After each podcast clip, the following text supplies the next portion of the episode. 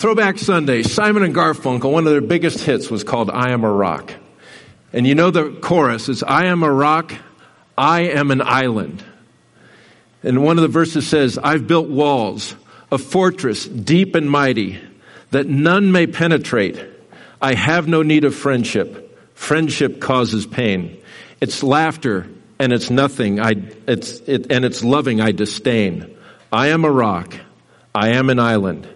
And a rock feels no pain, and an island never cries. These guys actually made a lot of money singing about relational dysfunction. I mean, th- this was a big hit, but think of the words that are being said there.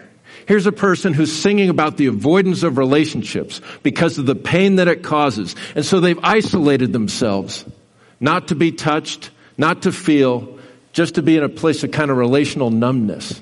And the reason that touches such a chord with us is because we can identify with that in certain times and certain places in our own life. And maybe we're at a place where we don't want to feel certain things about our relationships. Maybe we've been burned. Maybe we've been hurt. All of us have been experiencing some of that at some point in our life. What hope is there from scripture that helps us to understand what God's plan is for relationships so that they might be truly as He purposed them to be life giving, joyful, reflective of His life in us, inviting people in. These are the th- things that God has purposed for relationship, even this side of heaven where it's still challenging, where it's still difficult.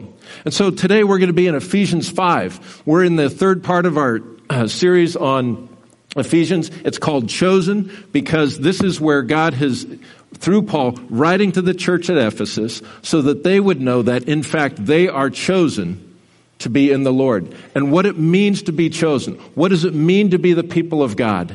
And so we looked at what it meant to belong to Him. That was the first part. Then a couple weeks ago we looked at, at what it meant to succeed in Him because he, we belong. That gives us worth and that gives us value. It gives us purpose. And He gives us a purpose so that we would be successful in reflecting Him.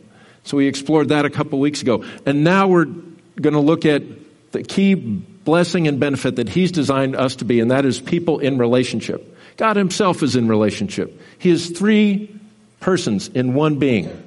Father, Son, and Holy Spirit. He invented relationships. So if we want to have our relationships that glorify Him, reflect Him well, and, and give us life and enjoyment this side of heaven, Let's talk about what that looks like. Let's look at Ephesians 5. I'm going to look at specifically verses 18 through 28 to start. Okay, verse 18, and I'm going through verse 28. Do not get drunk on wine, which leads to debauchery. Instead, be filled with the Holy Spirit. Speak to one another with psalms, hymns, and spiritual songs. Sing and make music in your heart to the Lord always giving thanks to God the Father for everything. In the name of our Lord Jesus Christ. Submit to one another out of reverence for Christ. Wives, submit to your husbands as to the Lord. For the husband is the head of the wife, as Christ is the head of the church, his body, of which he is the Savior. Now, as the church submits to Christ, so also wives should submit to their husbands in everything. Husbands, love your wives, just as Christ loved the church and gave himself up for her to make her holy, cleansing her by the washing with water through the word, and to present her to himself as a radiant church, without stain or wrinkle or any other blemish, but holy and blameless. In the same way, husbands ought to love their wives as their own bodies. He who loves his wife loves himself. Amen.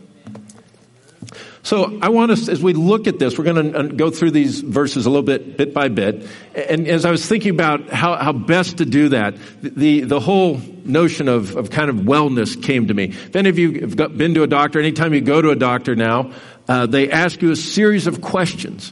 They're trying to determine your wellness. What's going on with you?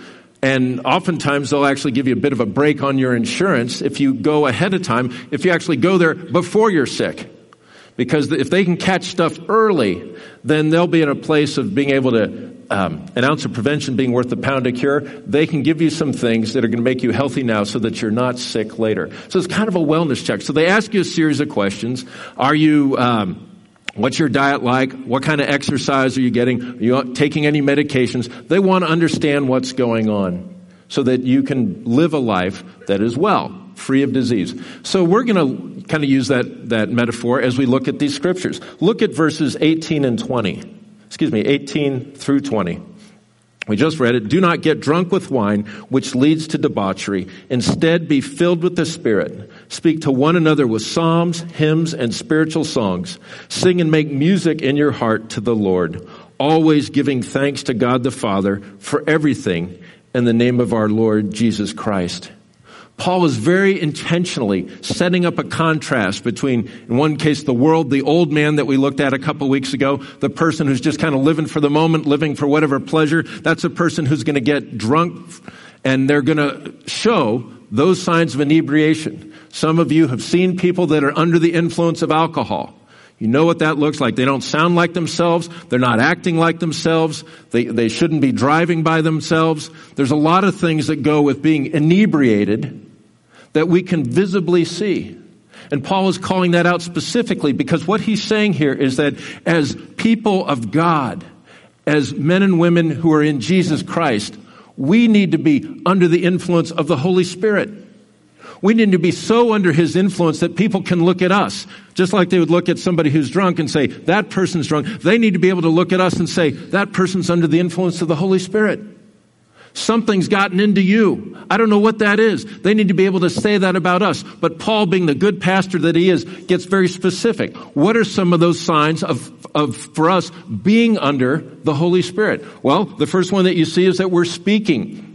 And it says, don't instead be filled with the Spirit. Speak to one another in psalms and hymns and spiritual songs. The content of our speech, what we say, reflects what's going on inside of us, reflects the influence that we are under. The mouth speaks out of that which fills the heart, Jesus tells us. And so we want to recognize that when we're under the Spirit's influence, our speech is centered on God. Our speech is reflective of things that are in Scripture. We're speaking psalms, we're singing hymns. This is kind of what this, this whole choir is under the influence of the Holy Spirit this morning. Amen?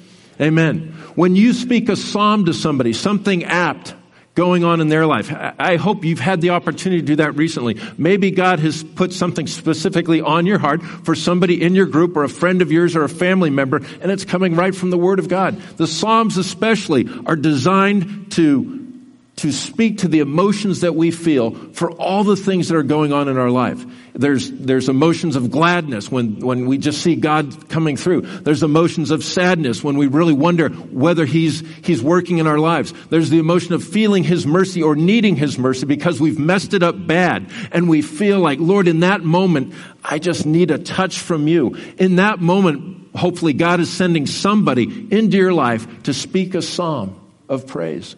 Maybe you're anxious about something. And then somebody would come into your life and said, The Lord is my light and, salva- and my salvation. Whom shall I fear?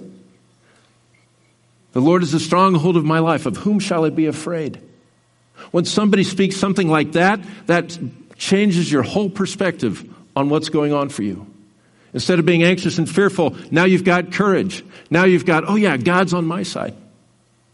Speaking Psalms, speaking Scripture into one another's life is a reflection of being under the Spirit's influence. So is singing, so is, so is, so are hymns. And that's just something that we want to, to take on. So here's the question. Here's the diagnostic question using our medical metaphor. What, whose influence are you under? You're under the world's influence? You're under the influence of just not enough caffeine today?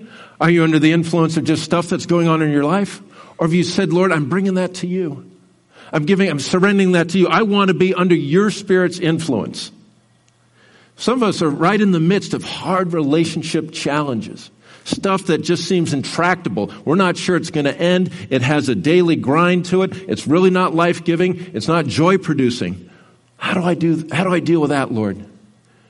The only way to do that right now is to say, is to latch on to this passage and say, Lord, I want to be under your influence. When I go home today, I need to be under your influence, not mine. not under the influence of the history of this relationship, not under the influence of the discouragement that I might actually feel, but under the influence of the Holy Spirit who bears all things, who says that love believes all things, trusts all things, hopes all things. Lord, give me your hope for the situation that I'm facing. And when you do that, you're, you're completely surrendering. Like, Lord, I'm out of hope. I can, if I could fill myself up, I would, but I cannot. You have to do that. Please, Lord. And you'll find that He will minister to you. He will speak to you. He will send you people to sing Psalms. He'll uplift you through the Psalms and, and hymns that are being sung here today. Get your praise on. That's a good way to do that. So, whose influence are you under? It's really the first question when we think about how God has designed us to have life giving relationships. When we are under the power of the Holy Spirit, the things, the, the desires, and the hopes that we have for whatever relationships we are in have the best opportunity to coming to fruition, having the best opportunity to become reality. Don't try to get God's results your way with your temper or your uh, silent treatment or your passive aggression. That's not going to work. If it was going to work, it would have worked by now, right? But it's not working. So surrender that and say, Lord, I need to be under your influence. I need your love. I need that to permeate my heart. Whose influence are you under? Second thing I see here is just the next verse we're going to read is Ephesians 5:21. What does 521 says? Say. It says submit to one another out of reverence for Christ. Grammatically, the idea of submitting is the same as speaking, the same as singing, same as giving thanks. It's all part of being in the Spirit. It's all part of being under the influence of the Spirit. But we're calling it out specifically because Paul is saying that submission to one another is a part of what it means to be a Christian. It's part of what it means to be in the body. And when he talks about submission, it's a word he uses a lot in the New Testament. He has the idea of being arranged under, much like soldiers are arranged under a sergeant and the sergeant oversees a platoon is arranged under a company commander or, you know, a, lieutenant or a captain.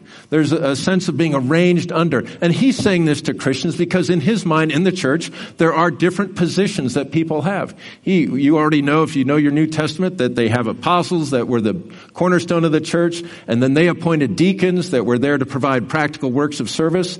And so as each of these people had their role, those that were on those service teams had to be in submission to those folks.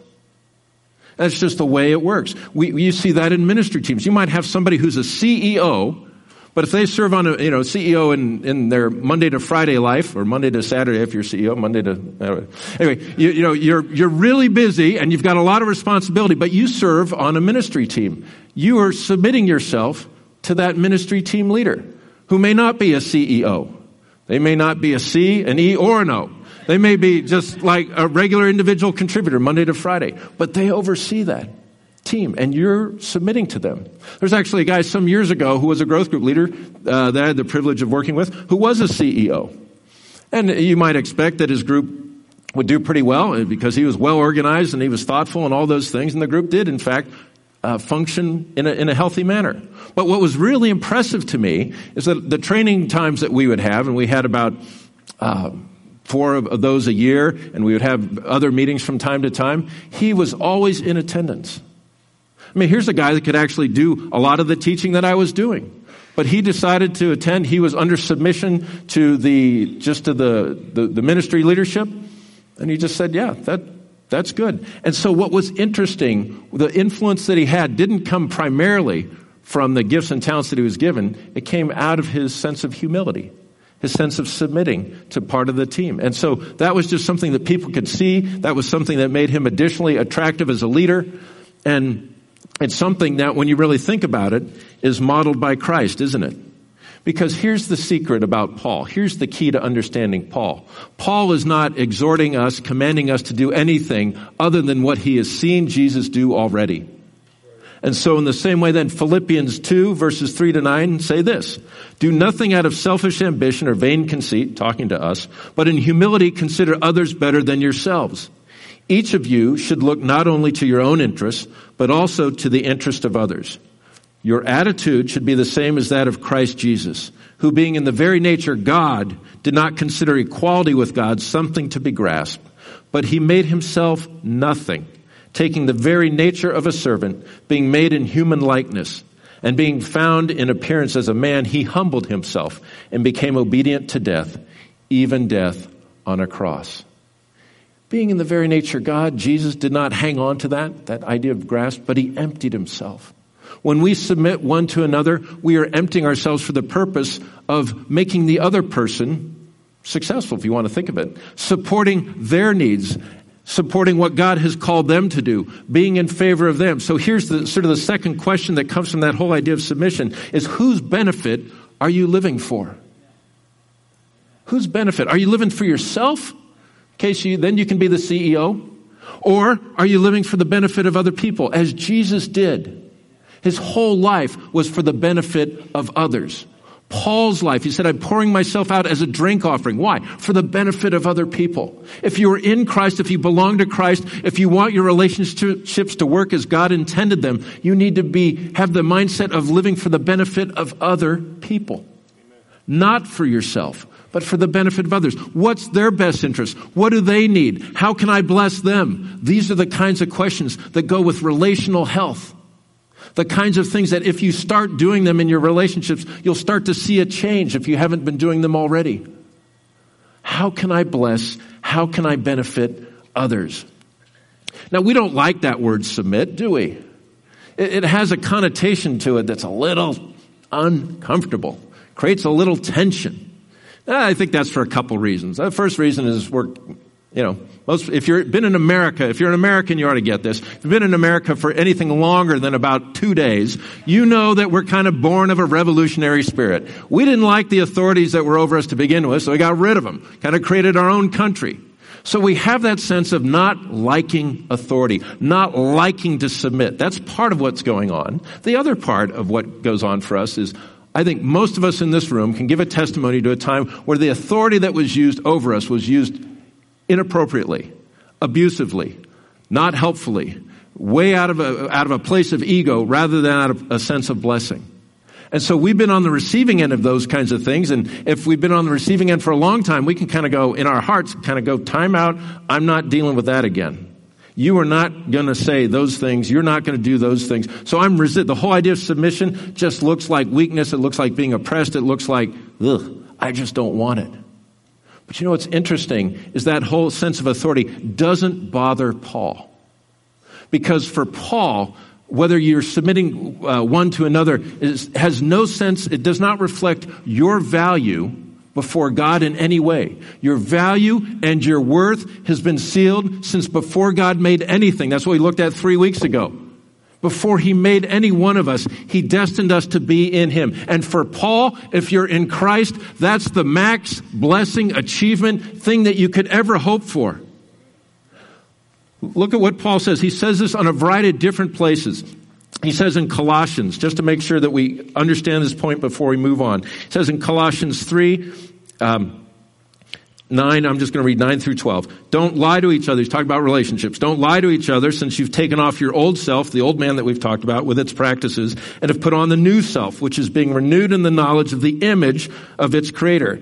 Here, within the church, there is no Gentile or Jew, circumcised or uncircumcised, barbarian, Scythian, slave or free, but Christ is all and is in all.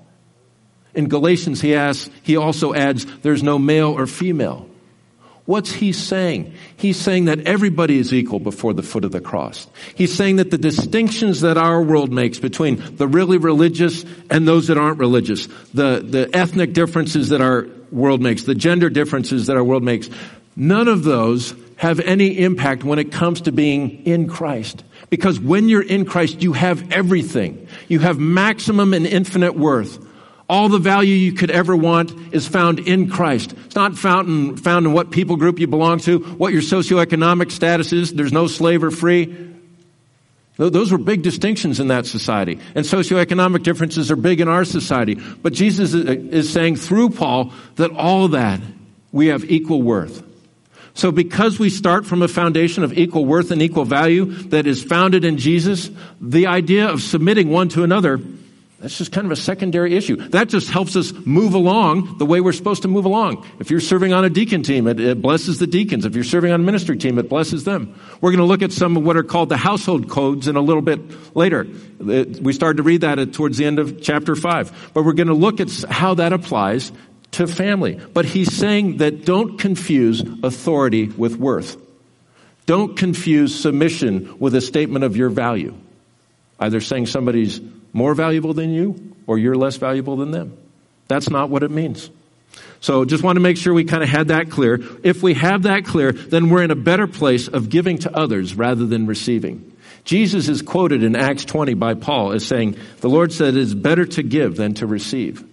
When you live for the benefit of other people, to make them better, to make them successful, you're doing exactly what Jesus did for your behalf in so many ways. There's any number of application areas for that, but I'm just going to leave that there. That's really our second diagnostic question. Whose benefit are you living for? First question was, whose influence are you under? And now let's look at Ephesians 5, 22 and 28. These are what are called the household codes.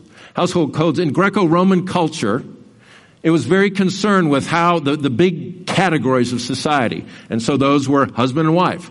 Those were master and slave. Those were parent and child. Aristotle wrote about it. Philo wrote about it.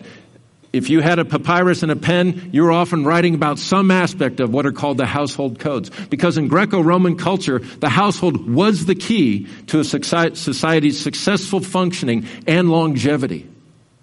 And in that society, the man ruled. There was inequality in worth and value the way those codes rolled out. A woman was somewhere between a slave and a man in terms of value. Children, tremendously devalued, could be abused, could be killed with impunity in certain circumstances, uh, infanticide practice. Babies, just as they're left in some countries, women, girls, baby infants, were left also back in ancient times left to die because they were economic liability. These are the household codes of that culture. And it's into that code that Paul is speaking in what we're about to read. And his message is incredibly radical. We're going to look at that. So let me just read the code, starting in verse 22 again, going through 28, and then I'm going to extend that to chapter 6, verses 1 to 9. Husbands, Okay, it starts with wives. Wives, submit to your husbands as to the Lord. For the husband is the head of the wife as Christ is the head of the church, his body for which he is Savior. Now as the church submits to Christ, so also wives should submit to their husbands in everything. Husbands, love your wives just as Christ loved the church and gave himself up for her to make her holy, cleansing her by the washing with water through the word, and to present her to himself as a radiant church, without stain or wrinkle or any other blemish, but holy and blameless. In the same way, husbands ought to love their wives as their own bodies. He who loves his wife loves himself. Now chapter 6, beginning in verse 1. Children, obey your parents in the Lord, for this is right. Honor your father and mother, which is the first commandment with a promise, that it may go well with you, and that you may enjoy long life on earth. Fathers, do not exasperate your children. Instead, bring them up in the training and instruction of the Lord. Slaves, obey your earthly masters with respect and fear, and with sincerity of heart, just as you would obey Christ. Obey them not only to win their favor when their eye is on you, but like slaves of Christ, doing the will of God from your heart. Serve wholeheartedly, as if you were serving the Lord, not men, because you know that the Lord will reward everyone for whatever good he does, whether he is slave or free. And masters, treat your slaves in the same way. Do not threaten them, since you know that he who is both their master and yours is in heaven, and there is no favoritism with him. Can you hear the radical transformation that Paul is talking about? Can you hear how he takes an inequality in a society and he turns it upside down. Can you, can you hear how he's doing that? What do we notice in each of these areas? To give you a short version. Wives, submit to your husbands as to the Lord. Husbands, love your wives just as Christ loved the church. Children, obey your parents in the Lord. Fathers, don't exasperate your children, but rather train them up in the training and instruction of the Lord. Slaves, obey your earthly masters just as you would obey Christ. Masters, don't threaten your slaves because you know that he who is both master and yours is in heaven. Who is Jesus pointing every one of these groups to? Jesus. Jesus is pointing each person, Paul is pointing each person there to Christ. The secret of a healthy relationship, the secret of a relationship that blesses God is one that you are living for to glorify God. So that's the third question. Whose glory are you living for? Are you living for God's glory? In which case, you'll interpret your circumstances and how you respond in light of glorifying Him. Or are you living for your own glory? In which case you'll interpret your circumstances in terms of how they're going to help you or hurt you. This is why Paul is saying in the world you have the old man. The old man is characterized by anger and malice and slander and rage and those kinds of things. Why? Because the old man is looking at relationships only in terms of how they help them or hurt them. If you help me, I'm your friend. If you hurt me, I am done with you. That's how the world thinks. But God is saying through Paul, you look at relationships as a way to honor and glorify God first. That's a huge mindset change. If you want your relationships to, to have the promise, to realize the promise of marriage, of, of family, of kids, of, of relationships, you got to say, Lord, I only want to glorify you in each and every one of these situations that I'm in. I want to glorify you in my marriage. It's hard, but how do I do that? I want to glorify you in my job. I got a boss who looks, reminds me of this slave master that I've just read about.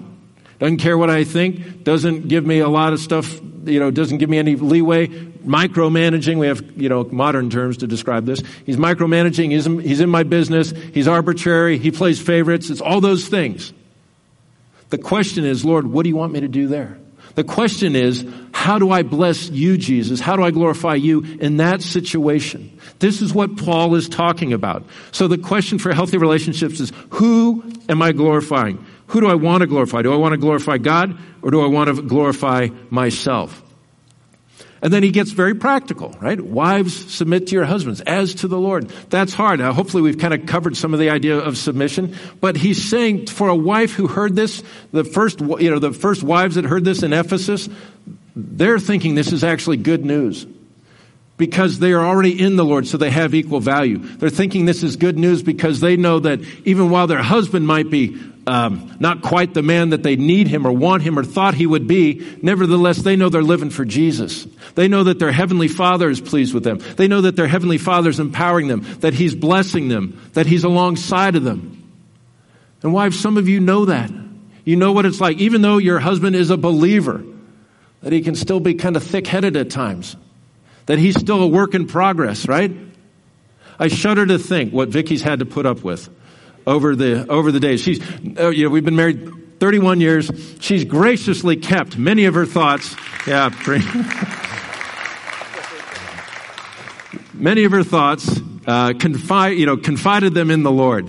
And I you know just sometime early on in our marriage, I like to drive. I, mean, I still like driving. I like to drive, so I would drive everywhere. Um, and and somehow I thought that my enjoyment of driving translated into an ability to navigate. But that wasn't necessarily the case. And so I would cheerfully go past one exit after another, thinking that, okay, it's just another three miles up the road. And Vicky, who knows better, is saying this is before Siri and, and maps and all that other stuff. You had to do it the old fashioned way. You had to call somebody up and say, okay, all right, I got a pen. Now tell me how to get there. And then they'd write it down. And so I would, I'd look at it, I'd memorize it, and like, off we go. And as we're driving past the exit, and Vicky's watching it go, you know, and she'd, you know, for a while she'd want to say something to me. She actually tried to say things to me from time to time like, hey, I think that was the exit we were supposed to take. Me being the nice spirit-filled man that I was at the time would say, don't talk to me about that. I know exactly where I'm going. Until, you know, five miles later, I'm like, you know, we should have seen that turnoff by now. I don't, I don't know why Vic's like, it's back there. So it, it got so bad, true confessions, got so bad that I would tell her, don't tell me if we're missing an exit. I'd rather be wrong. If taking, the, you know, if listening to you is right, I'd rather be wrong. That's how crazy that was. Now, I'm a Christian at that point. I'm, I'm a full on Christian. I'm praying. I read my Bible. I'm doing, and, and I don't know how we got through that other than, you know, Vicky calling out a power prayer hit on me or whatever, whatever the Holy Spirit did. Eventually I got to the place of saying, first, I'm sorry. Two little words that can really help your relationship. I'm sorry. And would you just, you know, tell me, I'm going to listen. I'm going to slow down. I'm going to listen. I'm going to admit that I'm not a good navigator. There's a lot of two little words that can help you out. I'm sorry. Forgive me. Uh, you're right. These were all things that I've used. If I do that, I'm sorry, please, you know, forgive me, you're right, then sometimes I actually get to hear, you're wonderful. Now that's not really a reward, but I'm kind of reward oriented. But two little words can really change your relationship. So I just say that in that kind of little context, but we all have bigger ones where we're just as stubborn as I was, just as impervious to wise counsel.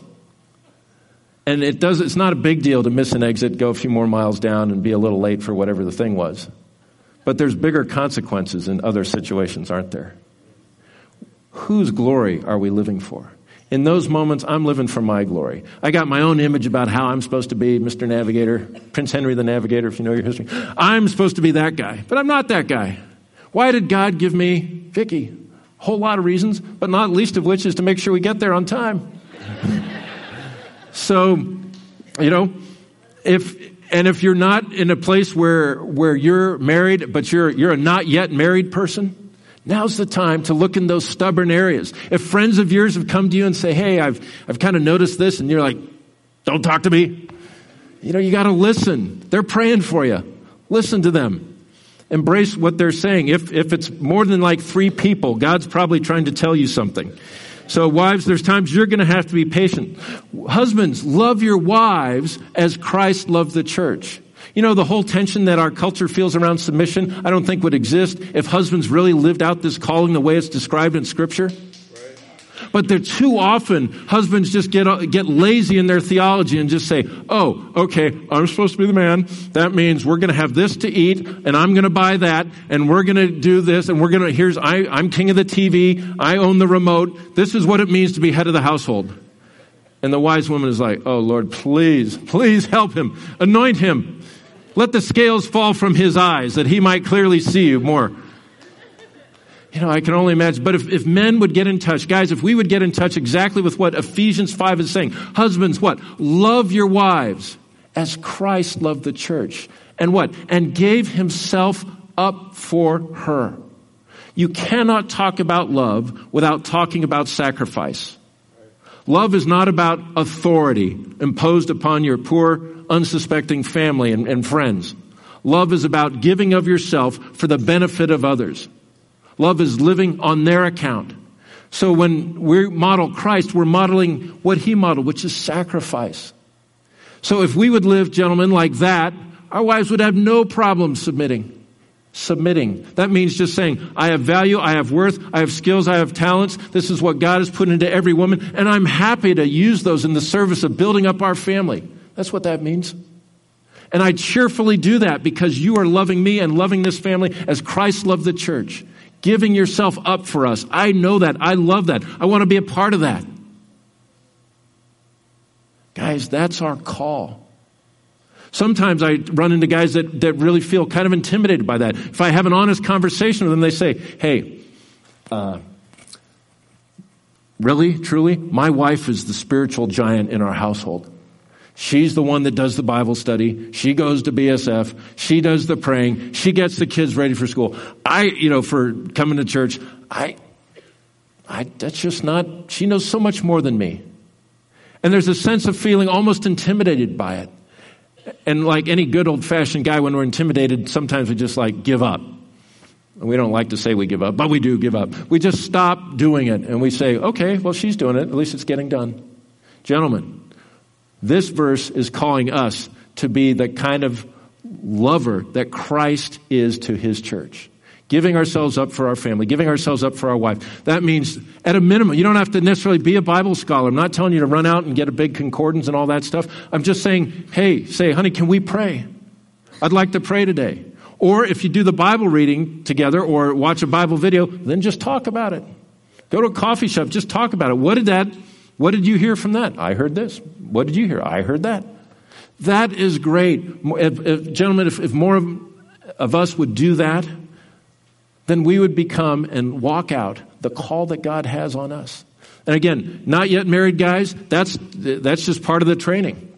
That doesn't change. Some of you guys are doing that now, and I think that's important. Keep on keeping on in that area. That's part of spiritual maturity.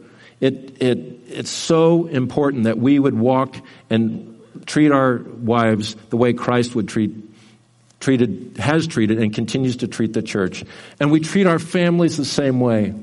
You know, whether you're a dad with kids, uh, whether the kids are in your house, there's a lot of single parent households. You can easily say and do need to see this as, an, as a word for any parent, moms or dads. It says, do not exasperate your children in chapter 6, right? Excuse me. It says, Children, obey your parents, for that's right. Honor your mother and father, which is the first commandment with a promise, that it may go well with you, and that you may enjoy long life on earth. And fathers, don't exasperate your children. Instead, bring them up in the training and instruction of the Lord. Our parents weren't perfect, were they? We can all tell tales about things that should have happened, that didn't, that would have been blessings, or things that did happen that shouldn't have, uh, because they weren't blessings. In fact, they were far from it. But Paul wants us to know that our kids have huge value. And he wants kids to know that they're valued before the Lord and that their responsibility is to obey mom and dad. Now, it's easier to do, your children can find that easier to do if you're not exasperating them. What is it, how do you exasperate your kids? If you're always picking on them, if you're always finding fault, if you find the 1% that they didn't get right instead of giving thanks and praise for the 99% that they did get, you know, how many kids are dying a death of, you know, a thousand deaths or bringing home one A minus instead of all the A's? They come in second in the, in the concert performance.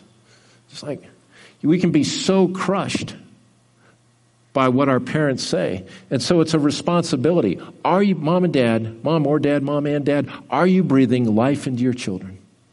Are you saying things that build them up? The, the, the people that study these things say that one negative comment will have far more impact than five, six, seven positive comments. We're kind of geared toward the negative. We're, we're concerned about that. So, parents, praise your kids. Find them, catch them doing good things. Help them out. Get on the floor. You know, let's clean up this place. You know, that's what I used to get. I, my, my mom would roll in and say, This place is a pigsty. That was, you know, we knew it was bad when it was the pigsty. This place is a pigsty. You got to clean it up. So I'm like, Oh, now, I could have wished that she'd helped us, but she would have just been really frustrated. And I realized that I would have to, you know, respond to her. I would have to obey. So I would take all my stuff and throw it on my brother's side. And then, like, I'd go to mom, like, I'm, I'm good. Come on in and look at my half of the room. Okay, that wasn't really the right way to do it, but here's the, here's the point. Parents, get down there with your kids from time to time. Show them what it's like. I responded better as a child when adults would sit down with me and show me what they actually wanted and then say, now you got to go do that. In medical school, they say what? Uh, you know, observe one, do one, teach one. There's a sense of being trained up by people. Parents, train up your kids in the things you want them to do. Let them know that they're always loved. They need to know that they are loved more than, than you um, are valuing their performance because we're all going to mess up, right? There's all going to be times when we don't get the, the A minus and we get the B plus or we get the C plus. Um, that's okay. Parents, love, make sure they know that you love them above, above all else because that's how our Heavenly Father treats us.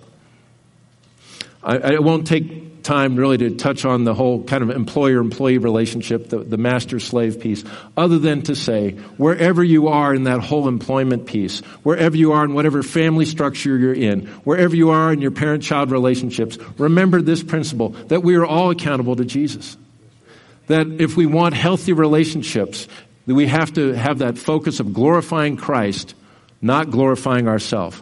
If we want to have healthy relationships, we want to be in a place where we are seeking the blessing of others, where we're living for the benefit of others. And if we want to glorify, and if we want to have the blessed relationships, we got to be under the influence of the Holy Spirit. If we do these things, we'll look at our circumstances and we'll realize, potentially as challenging as they can be, as hard as they are at times, they're not things that are necessarily going to undo God's blessing for us. They're not going to cause us to uh, fail to glorify Him or to bless Him or to please Him. And that should be incredibly encouraging to each of us. And so let me just leave you with one kind of application as we close. I don't know where this has sort of touched you. Um, I hope that it's inspired you to say, Lord, I want to be your person in each of my relationships. Can I tell you that there's a little risk factor? You know, a good a good contract always has the fine print. Here's the fine print. When you move out in this area, when you start to say, I want their bless, I want their best. I want to glorify you. I want to be under your spirit. There's not necessarily a guarantee that they will respond in kind. You know, the old Marvin Gaye and Kim Weston song, It Takes Two, baby. So it takes two to make this real. But what's interesting about this Ephesians passage that we've been looking at is you see how Paul, as a very good pastor, is speaking to each person to do their part. Speaking to husbands, do your part. Wives, do your part. Masters, do your part. Slaves, do your part. Kids, do your part. Parents, do your part. Too often we get it wrong. Too often it's like, okay, I'm a husband. I'm going to speak to her about her part. I want her to do her part. And kids say, I want mom and dad to do their part. And, you know, so when each person wants the other person to do their part and is holding back until they wait, until they see it, that's a recipe for disaster. When division occurs and when misunderstanding happens, it just get, tends to get further and further when we sit and we wait and we don't initiate. You, you can't, you can't stay still. You got to say, Lord, help me be your agent of change. Help me be your agent of change as I rely on you. I'm filled with your spirit. I want their best and I need to glorify you. You make those commitments, you answer those questions, and you'll start to see health grow more and more. I've been talking somewhat remedially about relationships. I know there's a lot of relationships that are good, they're positive, they're healthy. You got fillers in your life. Make sure that those stay healthy, that they get even healthier, they get even stronger. Do these things, and those good relationships will get even better. So now let me return to the application. I don't know where this has touched you. I don't know what relationships have been, the Spirit has called to mind. So I want you to just think of one relationship. Think of one relationship that God's maybe put on your heart since we've been talking. And think of one action you can do in that relationship. Maybe it's some aspect of being spirit filled when you go and meet with them. Maybe it's some aspect of being, you know, really for that person and living for them, having their best interest, not just your own at, at, heart. Maybe it's like, Lord, I just, I'm always seeing this relationship in terms of what it can do for me, but I want to see it in terms of how it can glorify you. I don't know where that is. I'll give you a few seconds just to think. If you want to write it down in your Bible, if you're taking notes, if you want to write it down because you have poor memory, there's there's uh, cards in the seat backs. Do that. We're just going to take a, a you know about 20 seconds to do that. Then I'll close this up in prayer. Okay? All right. Let's just be quiet before the Lord. I'm going to start in prayer and then I'll close this. Father, show us what you would say to each of us about a relationship that needs to glorify you more, needs to be of greater health. Thank you.